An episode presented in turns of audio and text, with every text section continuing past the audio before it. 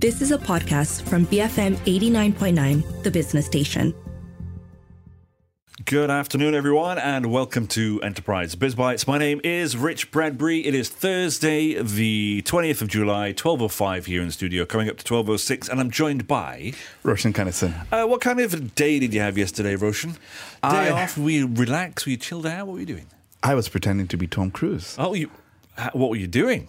I went for Spy Game. Uh, Oh, how was it? It was really fun. Uh, you, it, there was a okay. There was not a lot of running as Tom Cruise would be doing, uh, but there was uh, quite a bit of uh, hiding in fridges and under tables and in cupboards uh, to avoid the cultish leaders that were walking Oh, around, the oh. cultish guards. This is not something Tom Cruise would do. He wouldn't be hiding in a fridge. He wouldn't No, be no, hiding no. under a table, anything like that, right? he'd be hiding underwater, trying to stop That's something right. from happening. That's right. Probably Yeah. swimming with sharks Yeah, and, you know. yeah. that So that was that was what I was doing, and then uh, yeah, just a chilled out day. Good. I Sounds think- nice. I, I I didn't do an awful lot yesterday. I, I kind of watched a couple of documentaries. There was a documentary that I watched called uh, Unknown: The Cave of Bones. Why are you doing learning things?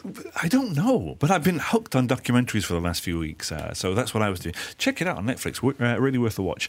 Anyway, bringing us back to reality. Um, Is it though? well, this is the thing, Is right? it the real life? Uh, this is something that obviously we've been talking about um, for months. It seems like, um, and I'm hoping that uh, i i as part of today's show, we can kind of, and as we talked a little bit earlier on, not so much draw a curtain on the topic, uh, but perhaps add a bit of a pause into the topic. Translucent curtain. Uh, that could work into the topic of AI. We've been speaking about AI for weeks and months, and you know, it, it started, I don't know, maybe a year ago when it first became apparent that this was going to be a huge thing this year, ChatGPT and all of that kind of stuff. But two big things happened very recently. Um, so let's start off with the first one. Uh, the United Nations Security Council uh, recently convened uh, their first meeting on artificial intelligence. Highlighting the global significance of this technology, China have expressed concerns about AI becoming a quote, runaway horse, uh, whilst the US warned against its use for censorship or repression. A bit of irony there, perhaps. Uh, Britain's Foreign Secretary, James Cleverly, emphasized the urgent need for global governance of AI, which he said could, quote, fundamentally alter every aspect of human life. He also noted that AI could uh, help tackle climate change and stimulate economies, but warned of its potential misuse for disinformation and weaponry.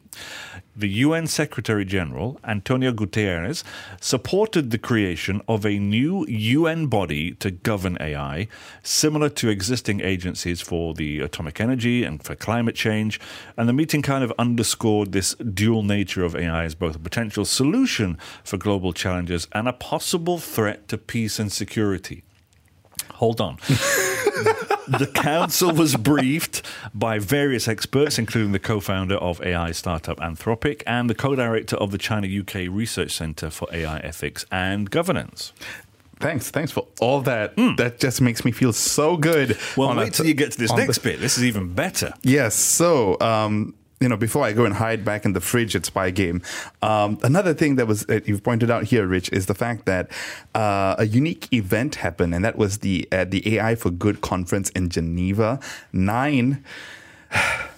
Nine advanced humanoid robots participated in what was dubbed as the world's first human robot press conference. Lord help us.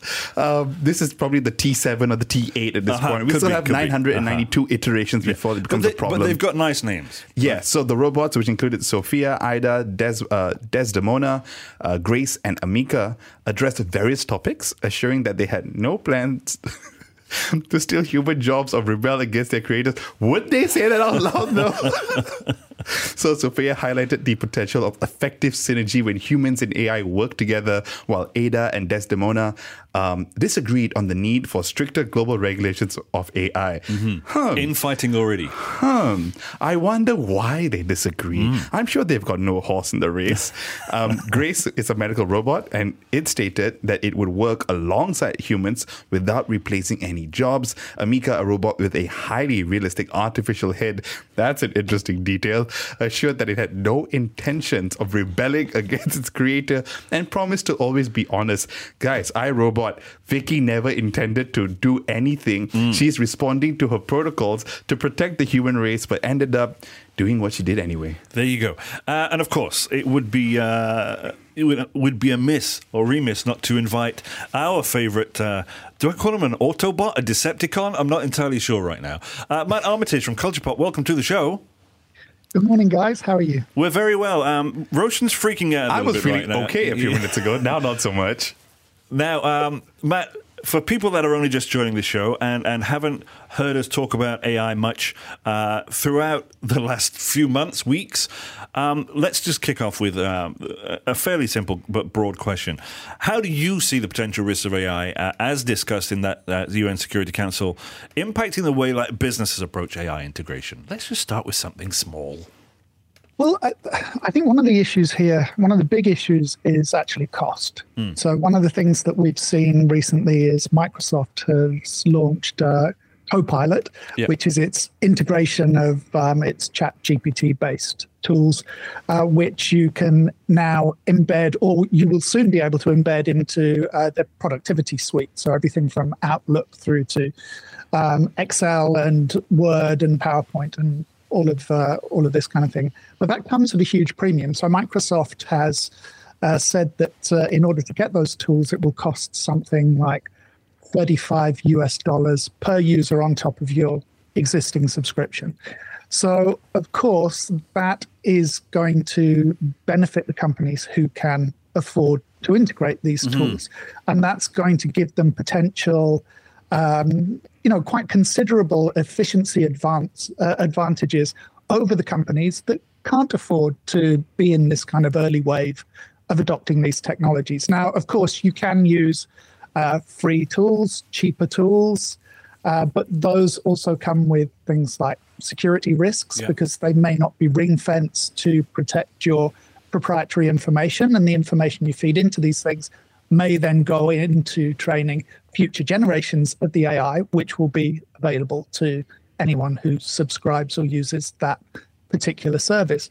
So we have this potential of creating these um, uh, much more tiered business systems, um, much in the same way that it will with people as well. People who can afford to adopt the, the technology, or companies that can afford to adopt the technology, and companies that can't. Now, on the other hand, Uh-oh. we also we also have the potential for these tools to replace human labor. But they so just think, said the robots themselves said they're not going to replace human labor. Well, again, you can't necessarily trust the uh, trust the, the robots. In fact, um, I think uh, I can't remember who actually said this, but um, I, I, think it might have been in the, the UN Security Council. Um, uh, the guy uh, what's his name, Jack Clark. Mm. I think it was him who said this, but I might be misquoting. Uh, that we should actually be looking at these these tools as labor. We shouldn't be looking at them as technology. We should be looking at AI as a labor service that you can purchase. So it's actually competing with human workers for the first time. These are these are not um, just augmenting technologies. These are potentially uh, replacement technologies. Interesting. I guess, you know, the old adage goes, right? If you ask a barber whether you need a haircut, the barber's going to say, you need a haircut. Of course. Uh, Matt, given the concerns raised by the UN about AI being a double-edged sword, which we've, I think some of the points have been alluded to already, how should businesses businesses navigate the ethical implications of AI use then? Well, again, this is one of those those weird situations we're in because suddenly we're asking companies to make ethical decisions. So we we know that um, typically, certainly for larger corporations, ethical decisions are often motivated by regulation. So we've had um, regulation in in companies that's made it illegal for companies to um, to offer bribes or to you know even if even if it's outside the the country um, that those laws were made. I think the U.S. has uh, some fairly hmm. strict uh, laws about um, you know the way companies can behave in their international operations. Uh, now. Obviously, it was never ethical to offer bribes, but certain companies were doing it. So, legislators came in with uh, that ethical component, what we've also seen recently is uh, more kind of activist shareholders. So we've seen um, these organizations coming in and forcing ethical changes at, at companies at the board level um, by going through the, the, the shareholder route. Mm. And of course, there's also um, public pressure. Any company that is largely public facing uh, is open to public pressures. And we've, again, we've seen this in sectors like retail banking, where public pressure has forced some retail banks to change the way they operate in, mm. in some company in some countries and to uh, to change the way they invest in in certain companies as well.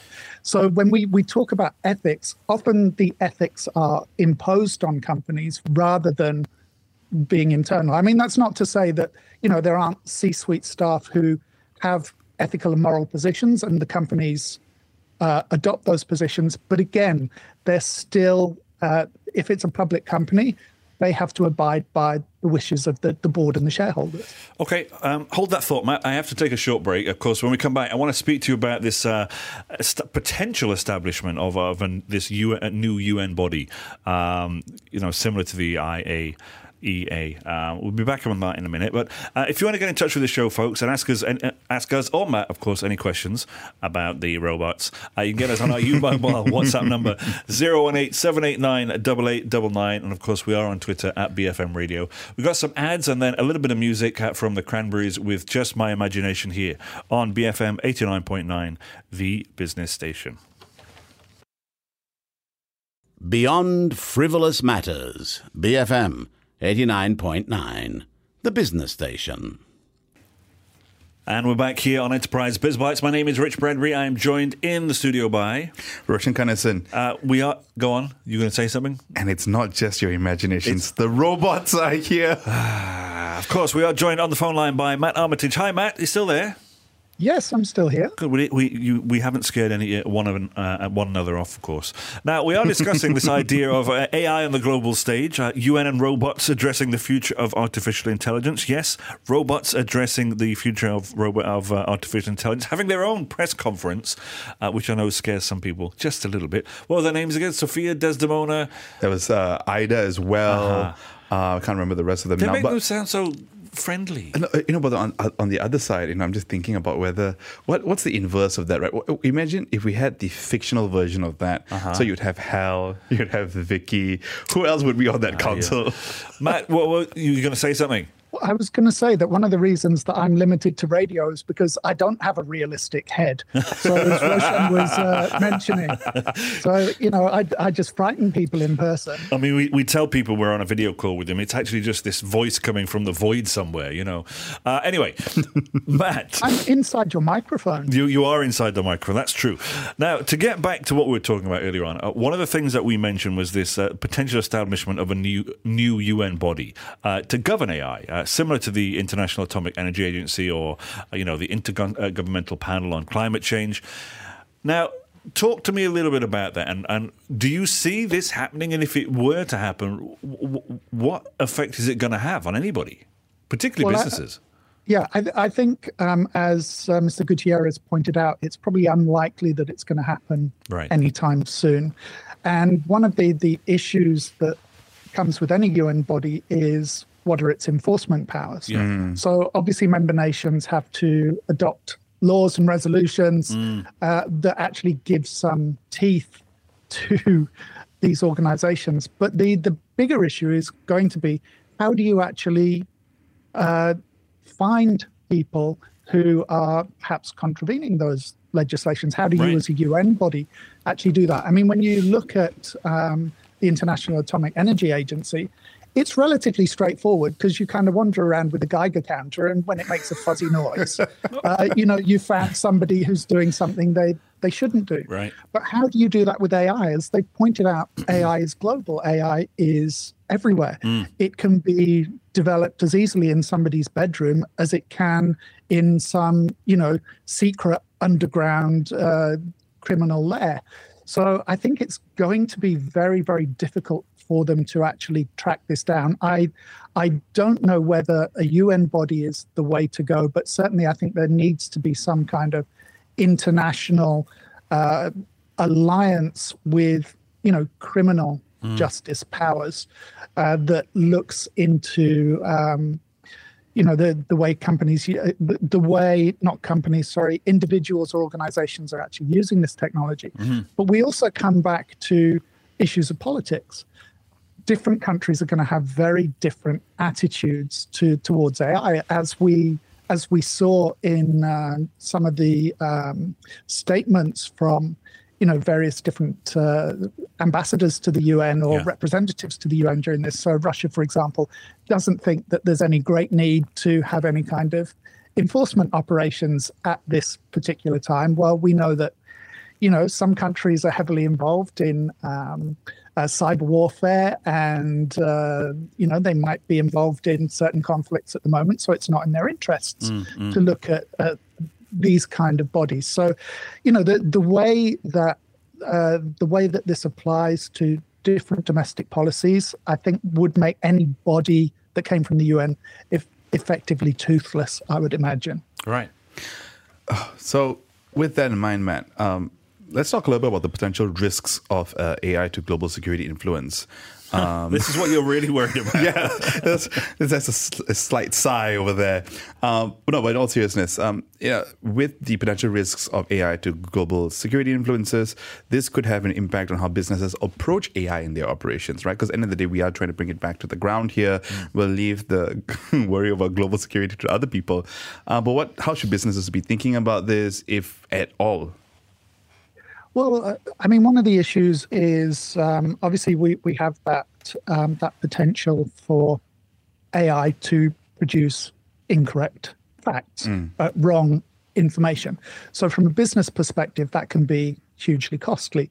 If you have machines that are, you know, doing a lot of the work or producing content for for other people, because you know we're seeing uh, this kind of technology increasingly being used by media organizations, for example, where we value correct information. So there's there's that potential um, uh, reputation management cost to companies of implementing these solutions and the AI not performing the, the way it, it should. Um, if you, I mean, Roshan, you mentioned uh, Tom Cruise and Mission Impossible a little bit earlier, but that's essentially the plot of the, the current Mission Impossible movie. What happens when you have AI systems that can come in and essentially nudge information? Because that's that's the thing that I think people kind of underestimate the potential to to you know just subtly change facts and to to adjust the flavor of the the hmm. information that you're seeing. That can often have more of an impact than you know just flooding with disinformation and and whatever because you along with the correct information you also introduce these things that may be more opinion based hmm. or may be slanted in a, a certain direction. And that way, over time, you can actually shape public uh, public opinion. So, how should businesses approach that? Well, it depends what your business wants to do. Does hmm. your hmm. business want to operate ethically? Does it want to try and shape the dialogue and the information? Does your business take a position uh, that is, you know, potentially not something that the, the, the public looks on favorably at the moment, and you want to change public opinion around to to your way of thinking? So th- there's there's an awful lot of ways that um, companies can approach this technology. It depends on what outcome they want to achieve. I mean, we, we, we you just mentioned, you know, about how it, it, it'd be difficult to enforce this kind of thing. Nobody knows, you know, exactly where to go at. But when it comes to stuff like regulation and, and companies, businesses who want to look at regulation and prepare for regulation, is there any way that um, because we know how quickly you know technology changes and we know particularly how quickly AI changes. Is there any way that they could be prepared for potential regulation? You know is there anybody that is there anybody that they can look to and discuss with you know about regulation? I, I think at the moment this situation is so new and it's evolving so rapidly that it's it's very hard to to take a sort of medium or long term hmm. position on this technology. Uh, I think what we're seeing at the moment is companies experimenting with and implementing some of these these technologies and essentially you know seeing what works seeing what fits Right, because right. there's no there are no models for this. There are no case studies Mm, to to work on. Everybody is a first mover. You know we're Mm, in a very unusual position with this technology in that it's had this enormous impact in you know it, it's genuinely been less than 6 months Yeah. Yeah. you know the, uh, i mean when we when we looked at what happened over the pandemic and the way it changed the way we work we talked about that as seismic shifts people working from home companies having to retool their operations to allow remote workforces to have access to sensitive information off premises you know all of these kind of things putting together uh, solutions for team working remotely that's nothing compared to what we're seeing Yeah. with AI it was like across we have to go we have to go digital, we have to go digital and now it's like, whoa, slow your horses a little bit. Yeah, and now it's suddenly we're beyond digital. It's like, well, do we need people at all? Yeah. Um, you know, what, what's people's role? Uh, how do we integrate these technologies? How do we how do we share? How do we put systems in place where Mm. people and the machines can interact? How do we, you know, the, the, I, I have these conversations with uh, clients and potential clients. Mm. You know, how do we even plug these systems into our existing systems? Mm. Uh, and who has control over the information? Where does everything sit? So it becomes this incredibly complex decision. And like I said, there are no models. Everyone is a first mover. Everyone's part of the experiment. All right. Uh, Don't say it like that. We're not part of an. Yeah, okay. We You know, are. you we know are. when he Yeah. said, I, I, I've been having conversations with, I had, I had half expected to hear Matt say with other AIs and Yes. other, other machines. Well, Yeah, I mean, you are all part of my experiment. So I'm I'm doing really, you know, this is good work at the moment. We're just a learning model to him. He forgets that we can switch his microphone off. Uh, now, we're going to take a short break, Matt. Uh, bear with us, of course. We want, when we come back, m- maybe some positive spin on this. Maybe we can talk about, I don't know, how AI could help with Save climate. the world. Yeah, how it can help save the world. Maybe. Right? Matt, yes? Oh yeah, we can certainly try. We'll be right back after these messages here on BFM 89.9, the business station. We've got some music coming up uh, in just a minute from The Last Shadow Puppets with Standing Next to Me here on BFM 89.9. Banana from Malaysia. BFM 89.9, the business station. Last Shadow Puppets there was Standing Next to Me here on Enterprise Biz Bites with me, Rich Bradbury, and Roshan Kanesan. of course joining us from a uh, across the ether, it is uh, Matt Armitage from Culture Pop, who I know uh, once. Uh, Matt, what is it you wanted to say to me about this whole point about positivity and negativity? Well, you, you said when we come back, we'll talk a, a little bit more in terms of you know positive messages. But Yeah. actually, that that last thing that I outlined, that that speed of change in the workplace, I actually see that as being quite positive rather than negative. Okay. Um, what we're you know this is an incredibly exciting time. We're seeing a massive transformation of uh, white collar working practices. Yeah. And you know this is this is something that traditionally the the encroachment of machinery has mostly been on blue collar professions. So you know for the last sort of couple of hundred years we've had much better machinery coming in and reducing the number of people it takes to do sort of more manual jobs. But those people who are, are you know, uh, essentially technologically transformed from those positions. Wow, there's a euphemism. Um, you know, they they generally find other professions to to go into. Now we're currently seeing the same thing happening with white collar workplaces, and I think that's where the fear comes in because this hasn't happened before. You know, this is a, a huge sea change. So it's interesting to see what happens to those jobs and what new positions open up to absorb the, the, that that new labor or just changes the way that we view work and part of this is generational as well uh, and that's something that we'll be discussing on tomorrow's Mattsplained how gen z is looking at work in a very different way to people in in gen y and uh, gen x you know they, they have a very um, different position on what on the space that work occupies in their life. And part of that is down to this movement of technology. So I do see that as positive, uh, and I, as I said, I think it's incredibly exciting. Okay. I, we, we needed a kind of a ding, ding, ding, you know, Matt in the red corner Me in the blue corner. He's right though. Oh, okay. Anyway. that's where you were getting out of Yes. that. Okay. Uh, well, na- uh, an additional positive note, then, should we say here, is, is go on the, the question about the climate change. Ah, thing. yes. So uh, the other note, I think this was also brought up by the, the British Foreign Secretary, is that AI could have potential uh, contributions to climate change solutions. Uh, how do you see this uh, playing out, Matt, and how it could impact business strategies and operations? Well, I, I don't necessarily understand the, the point about climate change solutions, but I very often don't understand a lot of what Britain's foreign secretary says, but that's uh, another point entirely. Um, but just in general, yes, AI has enormous potential when we look at its power to model. So, yes, in terms of climate change, it can put together all of these uh, incredible um, models, these uh, potential solutions.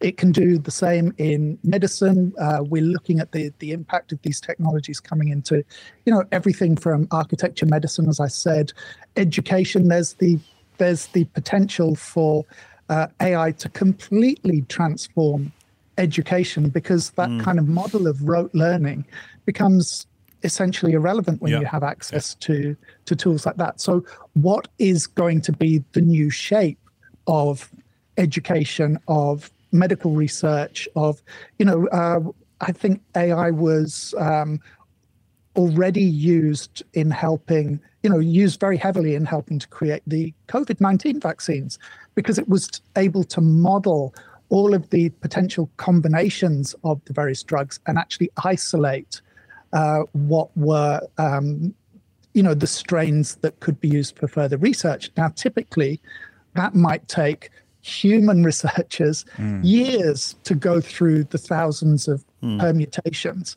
And the ai was able to do it you know in a couple of weeks. So we were able to have all these shortcuts to getting a vaccine out that helped the work, world get back to, to functioning in a very short space of time. And just playing devil's advocate to that, and uh, to put some uh, further fear uh, in, into Roshan right now, there's a documentary currently on uh, Netflix. Thanks, Rich. I think it's called Unknown Artificial Intelligence or Unknown Killer Robots or something along those lines.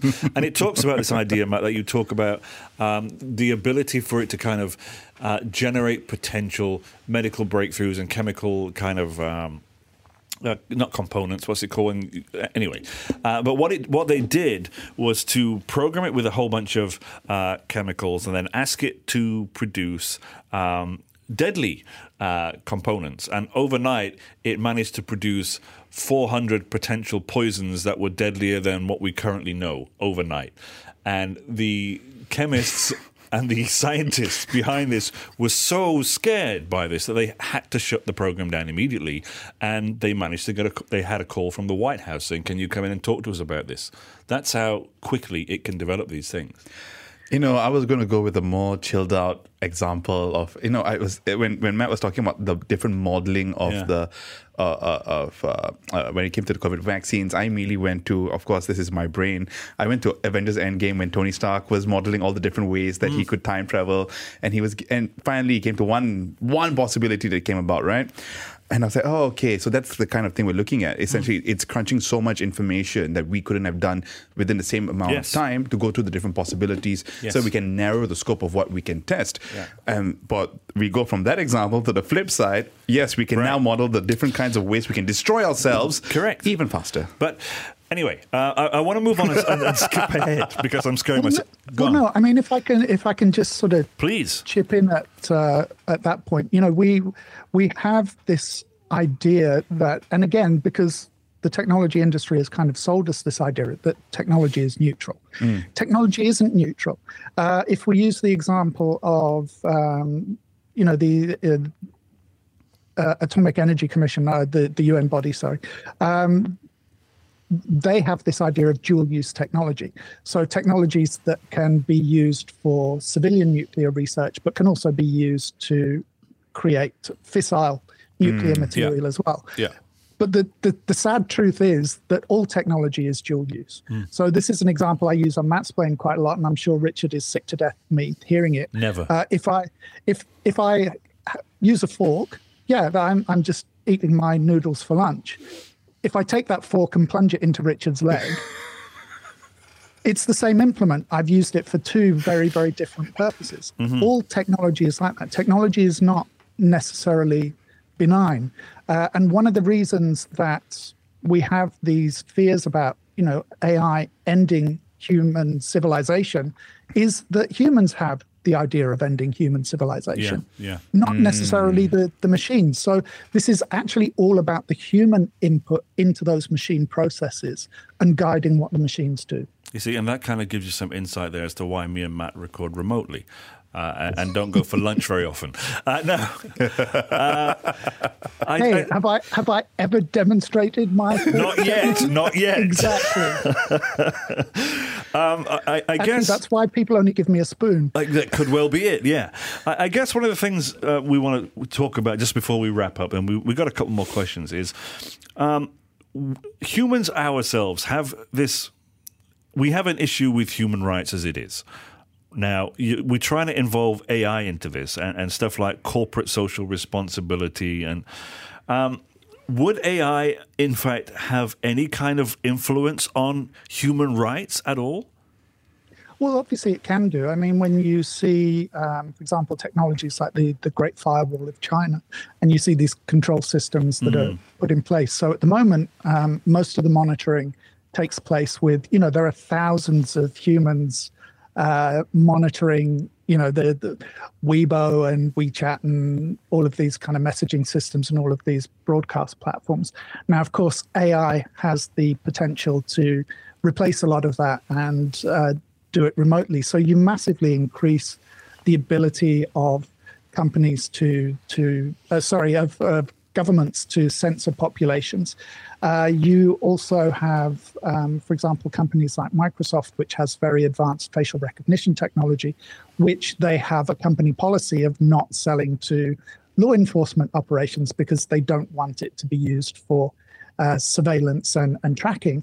But that doesn't mean that other companies aren't selling this kind of technology to um, to to governments, to uh, and of course to to corporations as well. So when we talk about the the the potential impact, yes, that that potential is enormous, and that's one of the reasons that great. It's fantastic to have these discussions at the UN Security Council, but we need individual countries enacting legislation that protect their citizens. Uh, you know, that guarantee them a bill of AI rights or whatever that that um, gives them protection against overreach, whether it's commercial or whether it's public overreach, using this this technology to um, to censor, to surveil, uh, because don't forget, I mean, one of the um, one of the, the issues with this kind of AI based technology is that any machine you have that connects to um, the internet or a Wi-Fi or some kind of communication network then has the power to be AI controlled. You don't necessarily have to have that module and all that processing power in a drone or in a sensor. You just have it to have it feeding back to the network, and the network is actually controlling all of those those component parts.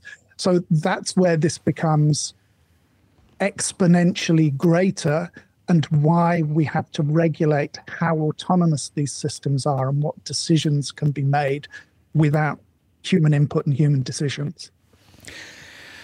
So, with that, Matt, um, there's obviously a conversation to have here on the AI's impact on human rights, right? Or at least how it could push the different ways we think about it, about it, and how it influences, you know, corporate social responsibility or policymaking by uh, to a different degree. Um, a- any thought there?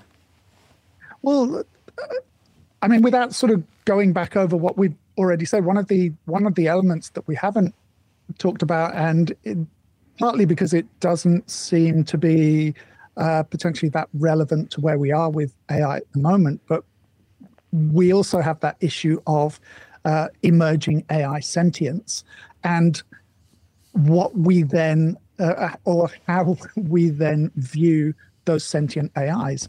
Do they have rights on a par with human beings? Uh, does turning off an AI equate to killing an AI if it has, you know, those elements of autonomy or um, intelligence? You know, we've had that a situation with one of Google's systems where one of its former engineers claimed that the system was sentient. Of course, everyone else chimed in and said, "No, it wasn't. You've just formed an emotional attachment mm. with with this technology." But we're now entering uh, an area where our relationship with technology is changing. These are no longer machines that serve us. These are machines that actually, to an extent, govern us. If you're working in, um, you know, a, a distribution center, uh, for example, or you work on a, you know, in the gig economy, it's a delivery rider or whatever. AI is very often your boss. Yeah. It's governing your productivity. It can actually terminate you without going back to a human supervisor. So these are all things that we need to um, uh, legislate at that government level. What is acceptable? What are the acceptable roles for AI in society? And what happens if AI gets beyond a certain point? How are we going to place limits on the intelligence of AI? Uh, and do we want to develop machines that, you know, are uh, to some extent sentient in their own right. Mm. You see, at the beginning of the show, I kind of sold this show to people on the premise that maybe we could draw a curtain on this topic for a little while. We're not able to do that anytime well, soon, are we? No, I mean, I uh, I was going to, to take issue with that when you uh, when you said it because you, you can't draw a curtain on a technology that's constantly evolving. You know, yeah. we we we we essentially said uh, with the development of antibiotics we're drawing a curtain on the development of antibiotics mm, mm. like 30 years ago and now we're in a situation where we don't really have any antibiotics that that function mm. anymore you know we're running out of functioning antibiotics we can't we can't ever say with science and technology we're drawing a line i mean there was this view in the 1950s uh, that we would soon know all of science yeah and you know, I mean, when when you think back at that, it's absolutely absurd. When you think of what we've developed recently, I mean, we we recently did a Mattsplained on um, on physics, and uh, you know these these new developments in bubbles and whatever, and and weird things that I can't even remember to explain right now. But all of this is constantly evolving. You can never pull a curtain or draw a line under science and technology because it never stops. Mm-hmm. Thank you very much for that, Matt. Uh, do you feel any better, Roshan, or, are we uh, still teetering? yeah, I feel great, Rich. This is a great Thursday. I feel so positive. It's fantastic. Thank you very much, Matt. That's fine, but again, I think I think this is a, a, an issue of viewpoints. I do find these positive changes. It's the way that we frame them. If we look yeah. at them with a, a, from a negative perspective, you know, what are they changing? So we have to we have to look at the potential downfalls, but also look at what we can do to avoid those downfalls and to achieve those positive outcomes. Lovely. On that note, we have to wrap up for today. But of course, if you did miss this show, highly recommend you go and download the podcast. It's available on the Apple App Store or Google Play very uh, shortly. Uh, of course, do stick around though, because coming up after the one o'clock news, it is uh, the Breakfast Grill, uh, Breakfast Grill replay. Uh, Indonesian payment gateway uh, platform Xendit builds itself as the Stripe of Southeast Asia and achieved the coveted unicorn status in September 2021, the Breakfast Grill managed to sit down with the CEO Moses Lee on the company's regional ambitions, how they're competing in an intensely competitive landscape, and whether they can translate unicorn status into IPO success. All coming up after the one o'clock news. Time for us to go. Me and Roshan are going to go and hug ourselves and just make things okay. Matt's giving us a wave because he is alive and real. Uh, but this, of course, has been Enterprise Biz Bites. We'll be back same time, same place tomorrow at noon here on BFM 89.9, the business station. Oh, you might enjoy this song to take us out. It's REM. It's the end of the world as we know it here on BFM 89.9. You have been listening to a podcast from BFM 89.9, the business station. For more stories of the same kind, download the BFM app.